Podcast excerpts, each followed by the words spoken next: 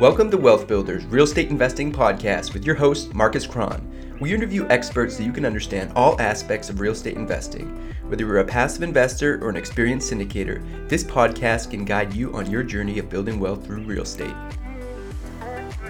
If you want to get in touch with me directly to learn more about real estate or to see all of the available podcast episodes and show notes, visit my website, marcuscron.com. Hey guys, Marcus Cron here. Welcome to Wealth Builders Real Estate Investing Podcast. Today I'm joined by Robert Beardsley, who brings a wealth of knowledge in acquisitions and underwriting deals. So I'm excited to let him share his expertise today. So, Robert, welcome to the show, man. Hey, thanks for having me.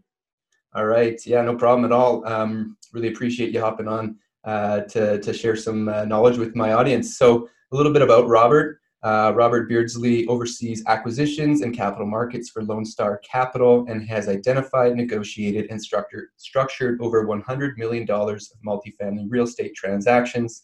He has evaluated thousands of opportunities, including proprietary underwriting models.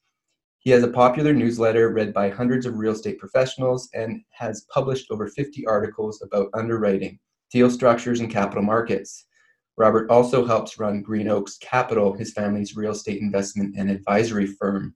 All right, so that's uh, you know, it sounds like you got quite a, a, quite a bit of experience in underwriting, and and you know, even come up with some of your own uh, proprietary underwriting models. But uh, before we kind of dig into things here, Rob, um, I'll let you tell a little bit more about yourself.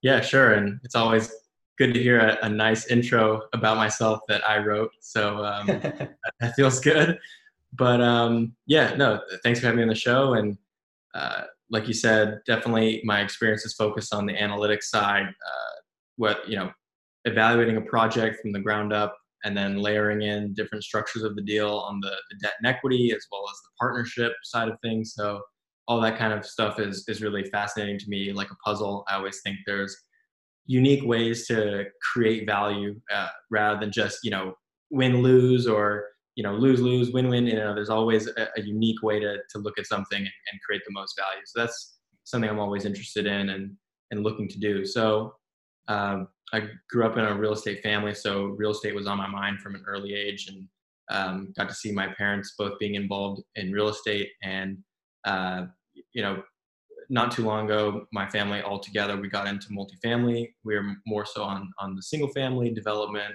and and sales and things like that and uh, you know multifamily opened up the door to a lot of new relationships and a lot of new opportunities um, where i was able to learn quickly from mentors and, and other people in the business. And i was very fortunate to uh, actually meet my business partner along the way. And uh, together we formed lone star capital which is now uh, my main focus which is uh, finding acquiring and managing um, multifamily opportunities primarily in texas Awesome, awesome. So it sounds like you grew up with uh, real estate in your blood. Um, was there like a, a point in time, or you know, was it was it the fact that you were basically, hey, I knew I was going to go into real estate all along, or was it kind of, hey, you know, felt it out and you kind of got really hooked on it at a point in time, or you kind of tell me, you know, what what made you make that leap or go into, you know, follow the family into into real estate? Um, you know, could could you talk a little bit about that?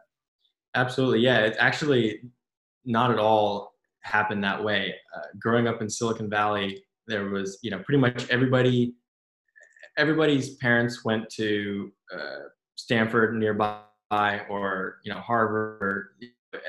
Everyone just had great uh, pedigrees and backgrounds and focused on tech. And everybody, you know, the, the number one thing to do was, uh, you know, start a startup and, and, you know, be a unicorn and, you know, sell, uh, you know, go public or get acquired. And so that was kind of where I was being pushed just more so due to my, you know, where I was brought up and, and the zeitgeist. So uh, I really, you know, I went to school for computer science and information systems and I was involved in, in technology type stuff. And that's kind of having that brain of, you know, solving formulas and building algorithms and things like that is, you know, translated nicely and something I really enjoy.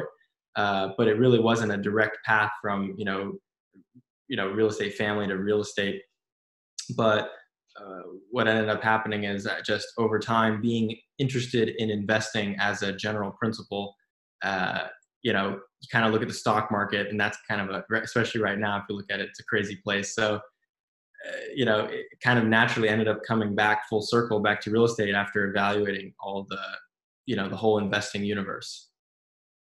Right, right. No, that's awesome. So, um, no, um, I appreciate you sharing a little bit about your background and how, how you ended up where you are today, and uh, leading to your founding of your your group, Lone Star Capital. But what I really want to dig in today is, um, you know, you've got a lot of expertise in, in structuring deals, in, in, in underwriting. So I really want to dig into that today. So um, could you talk, just to start off here, could you talk about some of the typical fees that should be expected in a, in a, in a syndication deal? Sure, absolutely. So, and you brought up syndication deal, which is, you know, a very specific type of deal. Obviously, you might be buying a multifamily property, but there's a, a million ways to buy it, right? You could buy it with all your own capital. You could be a limited partner with many limited partners in a large syndication. You could do a joint venture where maybe it's you're the capital partner and then the sponsor or partner is the person on the ground doing the deal. Um, and that's really just a much smaller partnership. And so, or, or, there's a fund vehicle. So, you know, when we're talking about specifically syndications, um, we're usually seeing uh, an acquisition fee paid up front at closing, which is typically based on how large the deal is, either purchase price or total capitalization, which would be purchase price, closing costs, capital expenditures, and um, and that's typically one to two percent. And um, you know, but wait, there's more. You have at closing, often you see a loan guarantee fee, which would be based on the loan amount, which makes sense. Uh, you know, typically a even on a non-recourse deal, a sponsor is going to need to provide their balance sheet and their experience, and they'll have to sign um, non-recourse bad boy carve-outs, and sometimes more um, actually personal guarantees depending on the loan. But you know, so that requires having worth ample liquidity, experience, reputation with the lender. So sponsors feel they can charge you know a, a, separate fee for for providing that to the deal and taking on a little bit personal risk. So that's typically, I'd say, half a percent to 1% of the loan balance.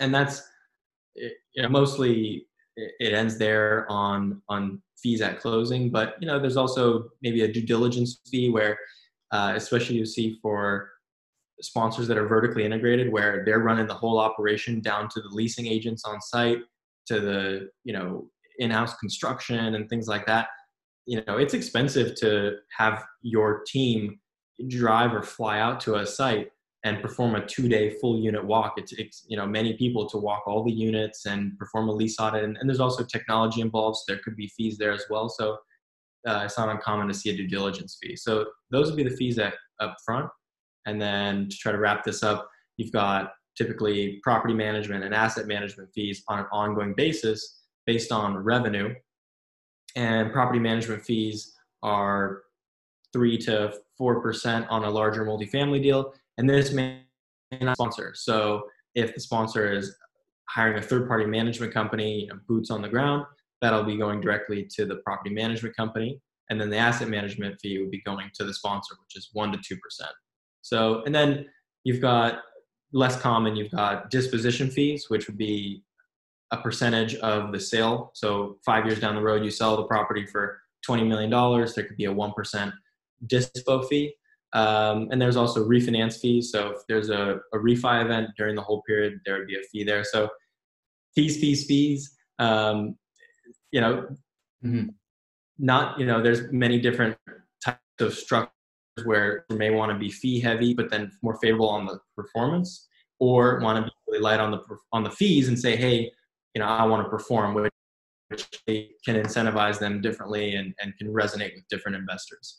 Yeah, so it, it really comes down to aligning with investors. I mean, investors aren't going to want to see, hey, fee stacked on fee, stacked on fee. They want to see that it's it's aligns, you know, it's in the best interest for that operator to perform well and get really get really get paid on the back end instead of just collecting fees up front along the way. Um, so, what are you seeing typically in deals these days, which is like an industry standard, where hey, these are the fees that you know most most sponsors are charging where it's not kind of like overwhelming i know i, I know i've seen I mean, well i'll let you talk yeah. about it here no so you, you brought up a good point about the alignment of interest and incentives and you know, fees aren't necessarily bad because, for example, let's just say a refi fee, you know, there's an incentive for the sponsor to refi, which rather than sell.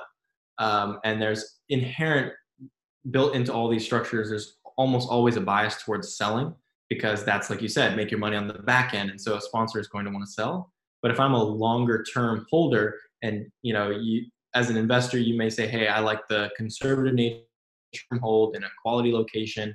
You know, that may not happen if the sponsor is incentivized to exit early.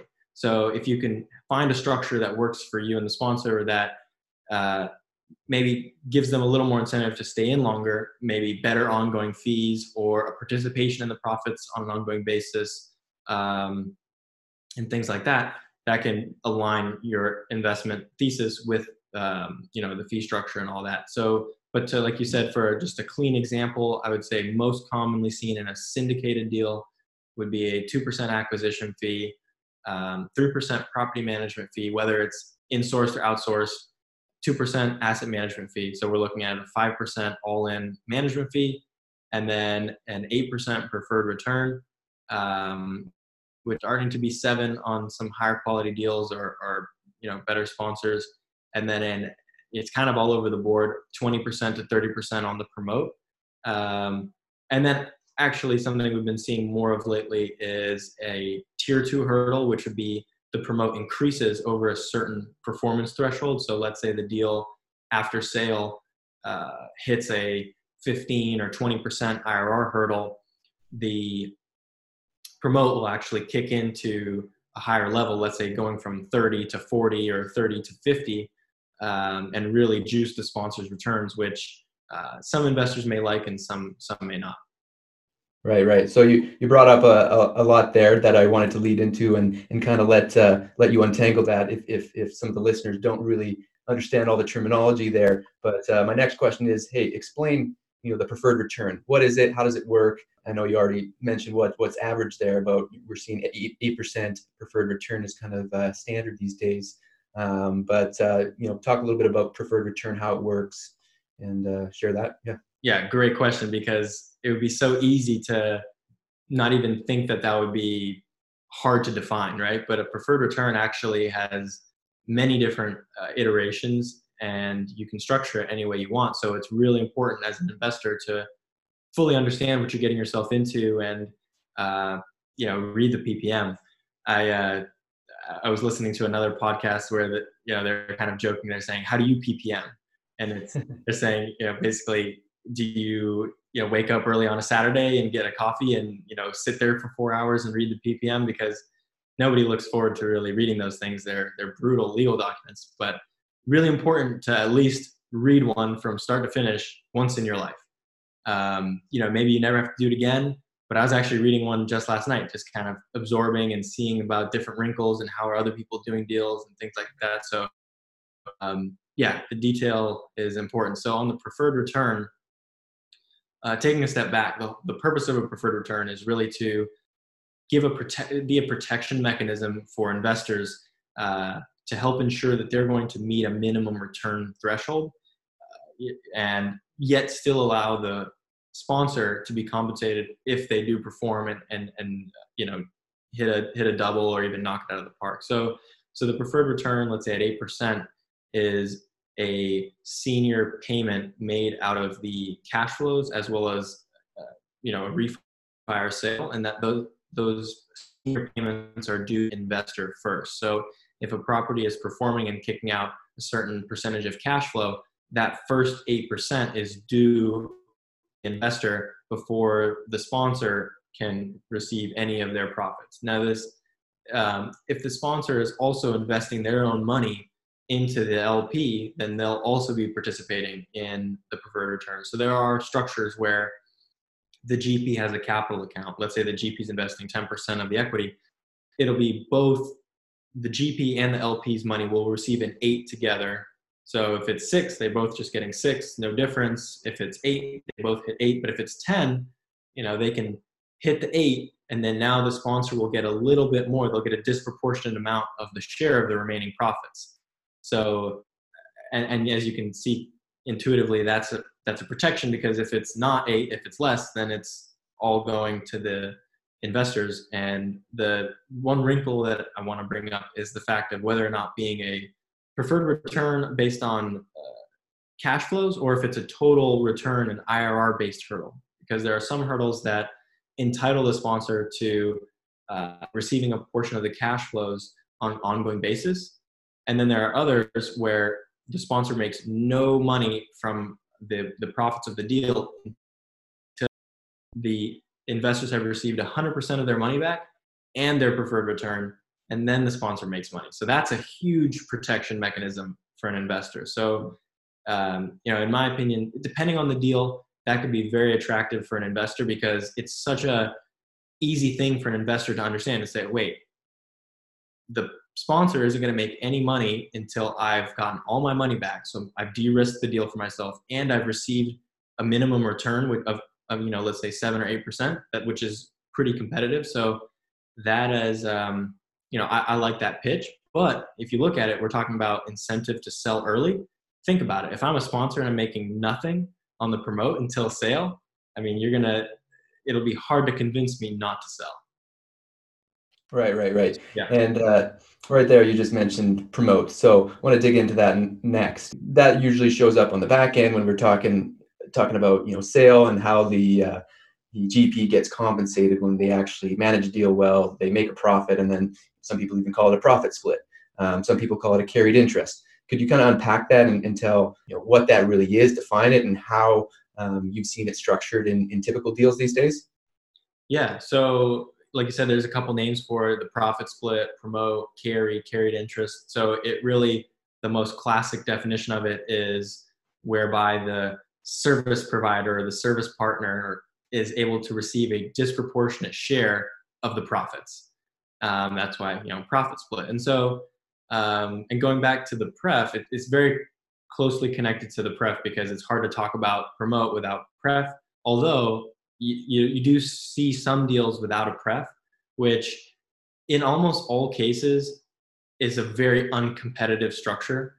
Um, it, you know, you almost never there is no pref involved that is actually on a net basis uh, not more expensive. So if you see that, typically it's an expensive deal for an investor to go into.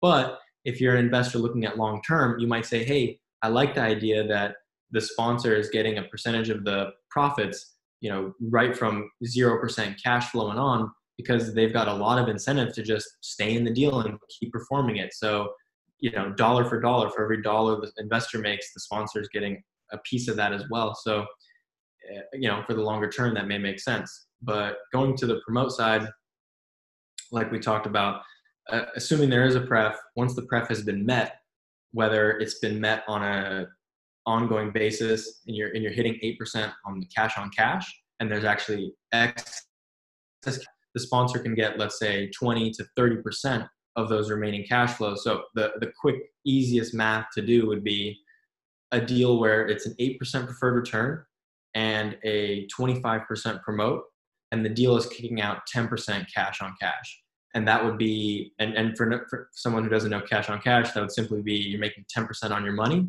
so let's just say a million dollars and the deal's kicking out hundred thousand. So the first 8% of that 100,000 or 80,000 would go 100% to the investor, to the LP. Then you've got the remaining 20 $20,000 or 2%, totaling the 10. Uh, and that 25% promote would take would be taken out of two. So to do the math, that's half a percent would go um, the GP. So in the end, that 10% out of that nine and a half would go to the investor and half would go to the GP. So, uh, you know, you can see when the pref is involved, you, if you think abstractly, well, 25% of the profit, that seems like a lot. But if it's subordinate to that pref, they're actually taking a pretty small chunk out of that cash flow. Right, right, right. No, that was a great explanation, and, and I'm glad you shared with, shared that with uh, the listeners here. So um, the next thing you were mentioning was internal rate of return or IRR and an IRR hurdle. First of all, could you kind of define what is IRR and and what is an IRR hurdle? Great. Yeah, you're just laying it up perfectly for me. Um, so IRR is a is a tough one uh, because it's so universally used, right? Like every single deal is always slapping an IRR on itself and, and pitched itself with an IRR. People just because they see it so often, they don't even think to wonder what it means or, or really closely define it. But um, you know, to start, I'll just give the, the textbook definition, which for most people make no sense. So it, it, it almost adds no meaning. But I'll just say the IRR is the discount rate at which the net present value of the future cash flows equals zero. So it doesn't make any sense, but if you have a decent grasp of net present value, um, that formula requires you having cash flows and and you know dates or years or time periods assigned to those cash flows and the goal is to then use a discount rate to discount those cash flows back to present day. So you know a dollar today is worth more than a dollar tomorrow and there's many reasons for that. Um, number one you know I, I like money now. So there's there's that opportunity cost and then obviously inflation. So money is worth more today just due to inflation and and also risk. You know money in the future is more risky. Um, i want my money now. So um, so that discount rate is it's an implied calculation um, on the irr so if you basically say hey this deal has a 15 irr 15% irr what that means is the deal is discounting future cash flows at 15%. So if you personally have a discount rate of, let's just say 10% because you have access to certain investments, and someone says, hey, I have a 15% IRR deal, and assuming that you're taking the same amount of risk as your typical discount rate allows you to, then that's a great deal for you because your discount rate's 10% and 15% is more.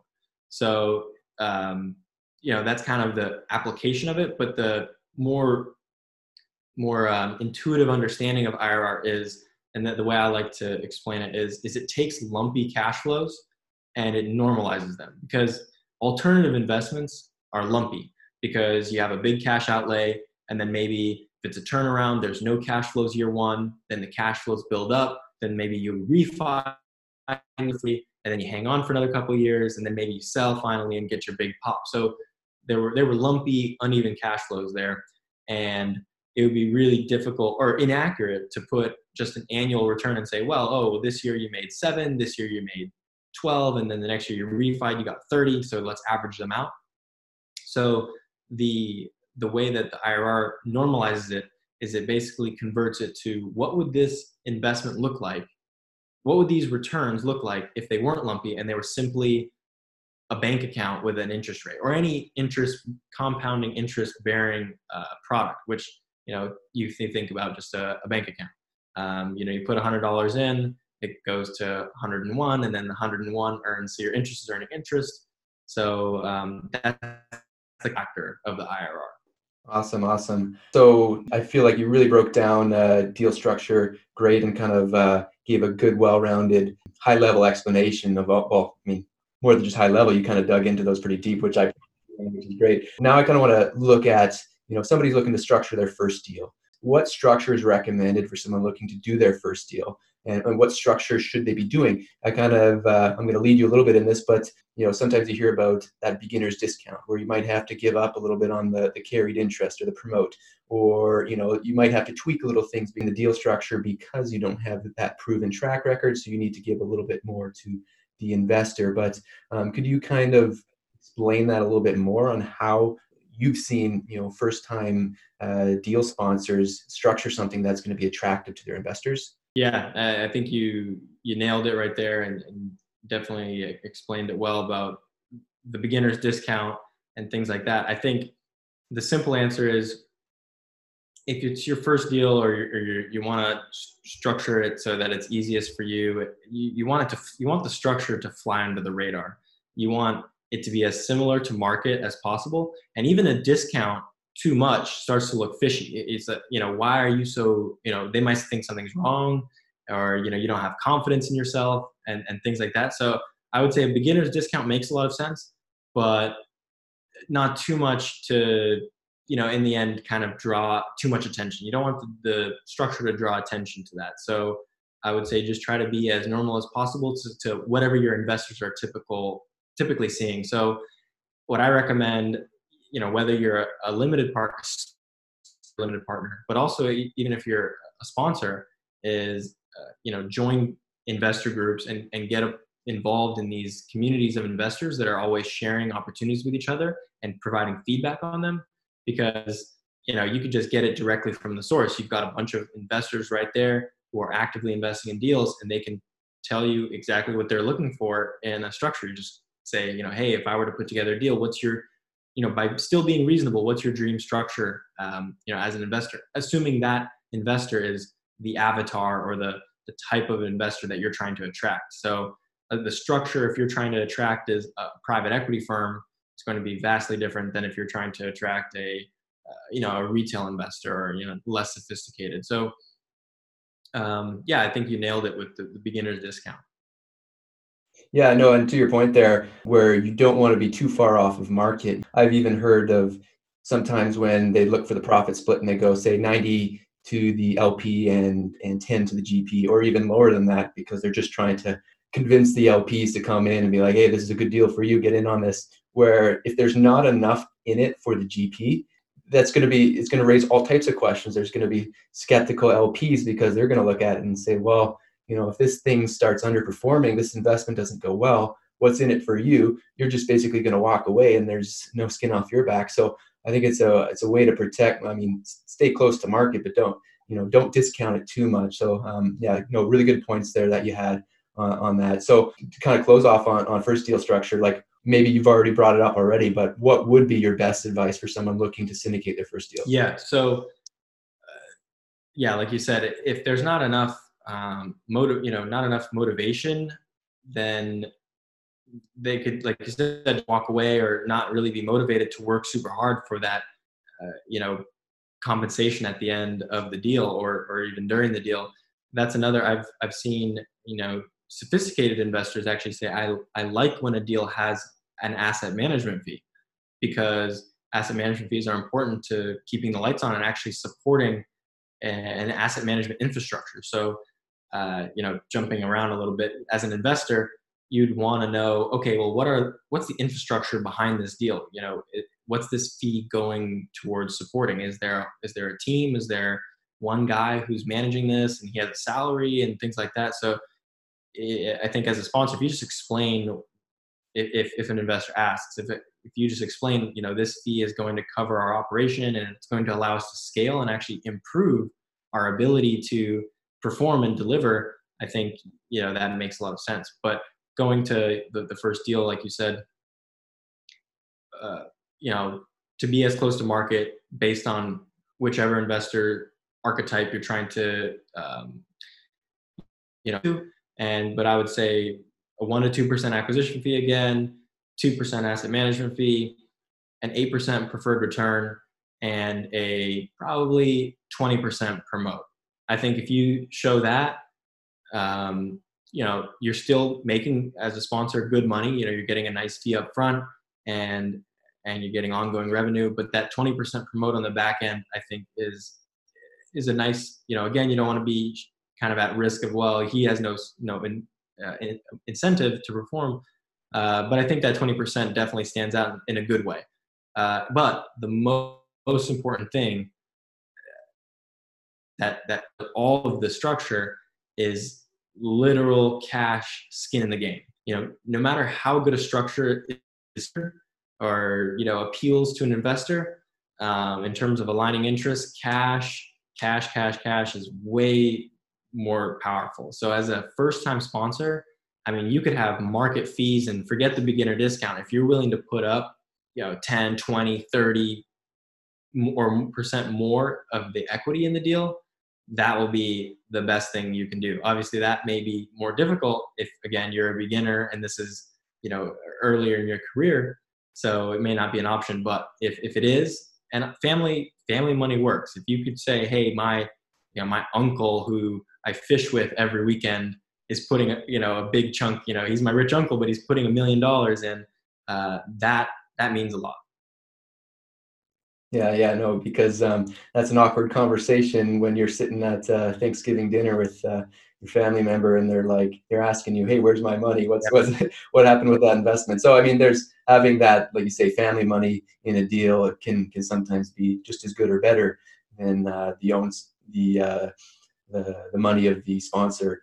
Um, so, no, that's great. So. Um, now I want to touch on a little bit into underwriting, and you know that process involves not only from the GP underwriting a deal, but also um, you know a passive investor underwriting a deal, not just taking the GP's word at saying, "Hey, this is these are the numbers. These are these are these fantastic returns. You know, this is the IRR. This is you know the deal looks great, but you know there's a level of diligence that a passive investor needs to take. So um, you know involves in doing some underwriting. So what should a passive investor be doing to underwrite a deal? Yeah, uh, interesting topic and and tough because as a passive investor you're thinking, hey, I'm I'm passive. I should be able to get to sit back and not worry about anything. I just make investments, get checks in the mail. But really, there's nothing passive about being a passive investor. It, it requires a ton of networking to to meet and find the you know the best sponsors that you resonate with and, and build trust with, and uh, and then obviously, like you said, evaluating and underwriting their deals. So from that perspective, I highly recommend that passive investors do underwrite the deal because I think the, I mean, it must be 1% or, or something like that of passive investors that do underwrite the deal. Um, obviously for, you know, people that do it more professionally or maybe they were in real estate and then they're retired and now they're investing passively, those people are most likely underwriting um, and obviously institutional investors that are still passive and like family offices and private equity groups they're they're underwriting you know everything. Uh, the level of due diligence they do is incredible. It's it's it's more than than we do. They're they're climbing everywhere. So um, that helps sharpen me up just as an aside. That's i really appreciate when when we are you know really sophisticated groups and they just tear us up and and you know we learn so much. But as, as just a, a passive investor, you should be able to do you know a quick preliminary underwriting and not to say that you like you said sponsors they they're doing the work for you right? Why double the work? They're underwriting the deal they, they know the market all that. But so you know you don't have to throw all that information that they put together away. You just you can use it but you should still plug it into a model that you know like and trust and understand because the thing about a model, as everybody knows, they're black boxes and garbage in, garbage out, and it's really hard to know what you know how that model works. So, for example, you know the way my model is built, it could be very different than someone else's. Just the my different assumption. I think that your sale value should be based on your trailing 12 NOI, and that includes reserves. So other people say, well, I'm not going to use my trailing NOI. I'm going to use my forward NOI when I sell. So if I'm going to sell in year five, they actually use their year six NOI. And then maybe they tax adjust it because they're thinking about it from the future buyer's perspective.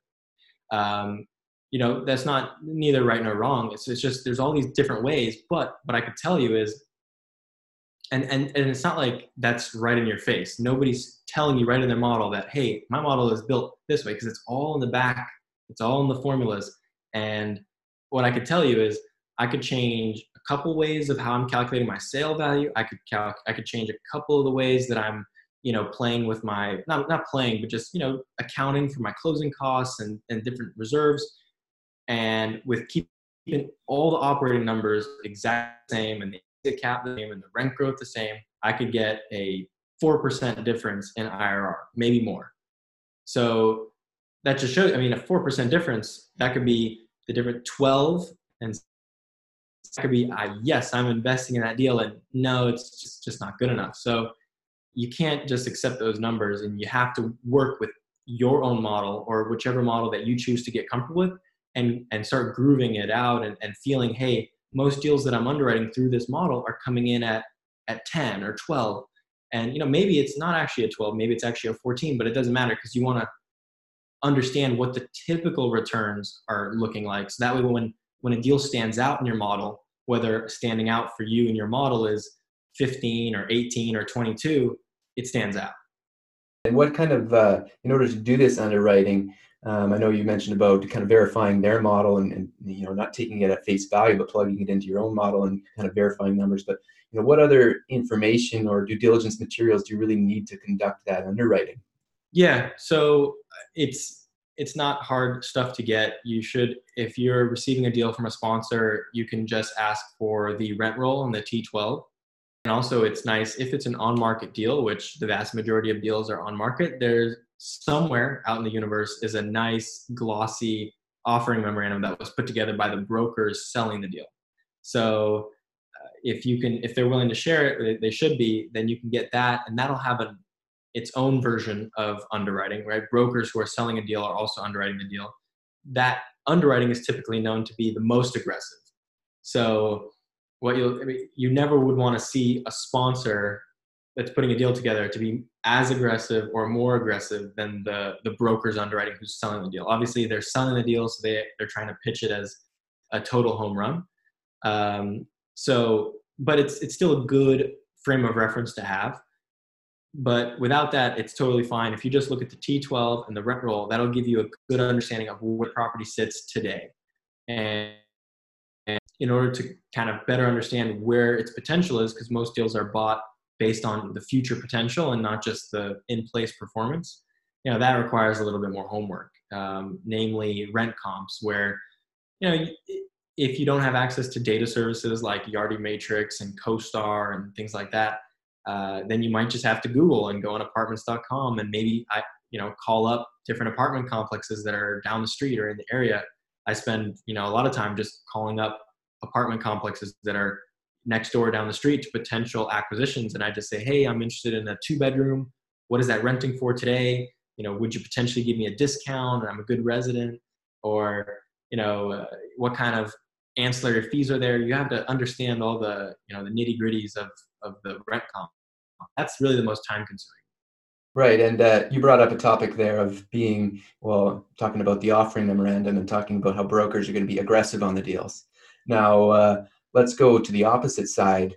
Given where we're at in the market cycle, um, you're really wanting to make sure that the sponsor isn't overly aggressive, but making sure that it's stress tested and you know there's a conservative deal that they can still hit their returns even if certain items don't quite pan out as they projected. So, you know, what are certain things that they should be looking for, or a passive investor looking for to check for the um, how conservative a deal is? Yeah. So, you know, the two classic, most common ways that you can, the levers you can quickly pull to juice a deal, and, and they're talked about a lot, so they're they're kind of cliche at this point, but it's the the rent growth um, assumption and the exit cap rate. So you know people are getting pretty you know savvy to this and so it's those those things are kind of out in plain sight. So it's pretty easy to spot if you see hey this guy's got four percent model. I mean any deal would look good with four percent rent growth. And so uh, you know that's happening less I, I, think. And same with the exit cap rate. People are looking well is your exit cap rate uh, whatever their metric they think is good um, so, so those, but those still th- two metrics nonetheless are easy to tweak. You know, if you just take your exit cap rate from six and a half to six, um, or six to five and a half, that can do a whole lot to your numbers. So, as a passive investor, to, if you were just going to spend five minutes on a deal, um, and I did this the other day, I was presented a deal, you know, nice glossy pitch deck, and you know, I didn't. Re- really want to go through the whole thing. So all I did was I took the year five NOI. I made sure that it included replacement reserves. And I, I, I took the sponsor's numbers at face value. I just said, all right, year five NOI, I believe you. Made sure reserves were included. And then I divided it by my own exit cap rate, which give for the location, it was a, it was an okay location, older asset. So I used a 6% cap rate, which cap rates are, are very local and they're always changing. So I can't just say a cap rate and then that's that's the one you should use. But for this deal, I used a six percent cap rate, and I think I got to a you know twenty four million dollar valuation. And the sponsor in their projections was projecting, I think, I don't know, it was must have been closer to thirty million dollars on the sale. So and he's and I'm using his numbers. So, uh, you know, the way he got to his sale must have been by using a forward NOI, and then he was using I think a five and a half cap or a five cap, and he didn't have reserves included, and uh, you know that's a huge difference 24 million versus 30 million. So if you just look at the exit cap rate that can be a big sign. And another point about that is if you if you see these kind of you know when there's a judgment call of well should i use this number or should i use that number? And the assumption or number is used and you kind of have to wonder well what does that say about the rest of the, the deal and assumptions and how this you know sponsor is looking at this opportunity. Right. No, that's uh, really true. And I mean, I think the exit cap makes a, a big difference. It can really juice the returns, and, and it's a simple thing to. I mean, oh, it's we're gonna you know sell it at the same. Uh, the exit cap is to be the exact same as what we you know our entry cap is, and we really want to at this point in the cycle be conservative in, in, in how we're underwriting deals. So um, I, I, think I've heard somebody say if if some if you see a sponsor projecting that they're going to sell it at the same entry cap as uh, you know the exit cap be the same as the entry cap, then uh, you should run.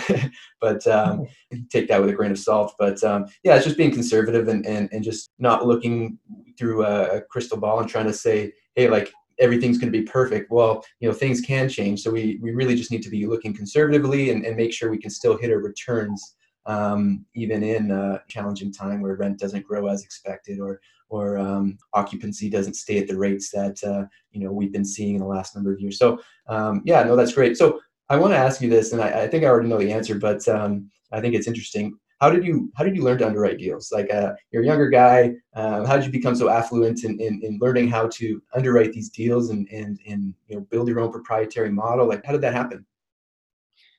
yeah, it was really, uh, I guess, out of necessity and just trial and, and working at it. So early on, as I started looking at deals, my initial thought was, well, hey, I'm sure there's already a good model that exists out there. I'll just go on Google and search for it, and then I'll download it, and I'm done. Save myself a lot of time.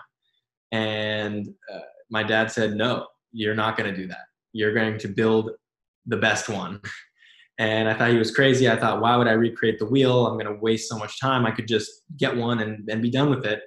And um, I don't even think he knew how helpful it would be for me to embark on that journey. But I started doing it and I, you know, built one from scratch and it was horrible. And then I edited it and, and then I downloaded every model I could find and started, you know, analyzing and tearing apart, breaking down all the models that anybody would send me and try to learn from each one and take the best pieces from each one. And I'd say, oh, I'm so jealous of this model. I, I, I, need that function. And I would just keep incorporating, you know, the best pieces until I got to a pretty nice working model. And then from there, was kind of establish that and then make some smaller edits over time and some still bigger overhauls. I actually had a big overhaul just um, in December where I locked myself in a conference room for a few days straight and just spent 12 hours a day uh, kind of you know rebuilding some things so uh, it's, it's been a great experience because like i mentioned earlier unless you've built it you don't really know how it works so it's great for me that i can confidently you know un- understand how each uh, you know formula and different you know assumption work in the model. So um, you know that's been very valuable to you know trust the underwriting learn more about the business and um, yeah it's, it's been a great it's been a great experience learning and building on it. Yeah no that's awesome. I mean sounds like you just learned the business so much better by just going through that process and getting the repetitions and really you know thinking through it. So that's really awesome and inspiring for others out there as well. So um, maybe uh, maybe others might be inspired to go out and build their own model. Well we'll see if they can handle the the 12 hours days like you mentioned but um, you know i, I want to be respectful of your time here and uh, you know wrap up this conversation. Um, but what you know i want to take it into our final four questions where you just give short to the point answers. So what is your favorite real estate or business book investing in real estate private equity by it's a pseudonym because the real person that wrote it is paul caseberg um, but the pseudonym i think is sean something but if you just amazon it it's a good one. All right i'll have to check that one out. What is one thing you wish you knew when you got started in real estate investing? Wow. Hmm i would say there's a lot more to it, and um, you know, partners, mentors. All right, there you go. So, what's a daily habit that helps you be successful? Um, read, uh, you know, read everything you see and uh, network. Awesome. Um, so, what do you do for fun when you're not uh, crunching numbers in your models? Uh, working out, reading, um, golf. Awesome. I love reading as well. So, last one here. Um, wrapped up all our questions, but I want to give you a chance to uh, share how how can our listeners get in touch with you? Yeah, if you're looking to embark on that model, or that sounds horrible and you just want mine, you know, feel free to reach out to me directly at rob, R-O-B, at lonestarcapgroup.com. Um, you can check us out at lonestarcapgroup.com, just the website. Um, you know, drop your email there on, on the website and you'll get an email with a lot of content, including my underwriting model package, which includes some how-to videos, um, you know, obviously the underwriting model with some more tutorial type stuff. Um, so there's a lot of good resources there. Awesome. No, that's a, a lot of value, and sounds like you put a lot of hours into that. So um, I think uh, I, I, might even reach out to you about that. That sounds great. Um, but uh, well, it was really great to have you on the show today, Rob. Um, really appreciate you sharing your knowledge and, and, adding value to our listeners. So thanks again, and uh, hopefully we can talk to you again soon. Yeah, thanks for having me. Okay, thanks. Take care. If you want to get in touch with me directly to learn more about real estate or to see all of the available podcast episodes and show notes, visit my website, marcuscron.com. Thanks for listening to the episode. If you enjoy the show, make sure to subscribe so you don't miss out on new episodes. If you enjoy the podcast or if it provides value in any way, make sure to leave a five star review. This helps the show attract top quality guests who will be able to provide even more insight into how you can build wealth through real estate. Talk to you next time.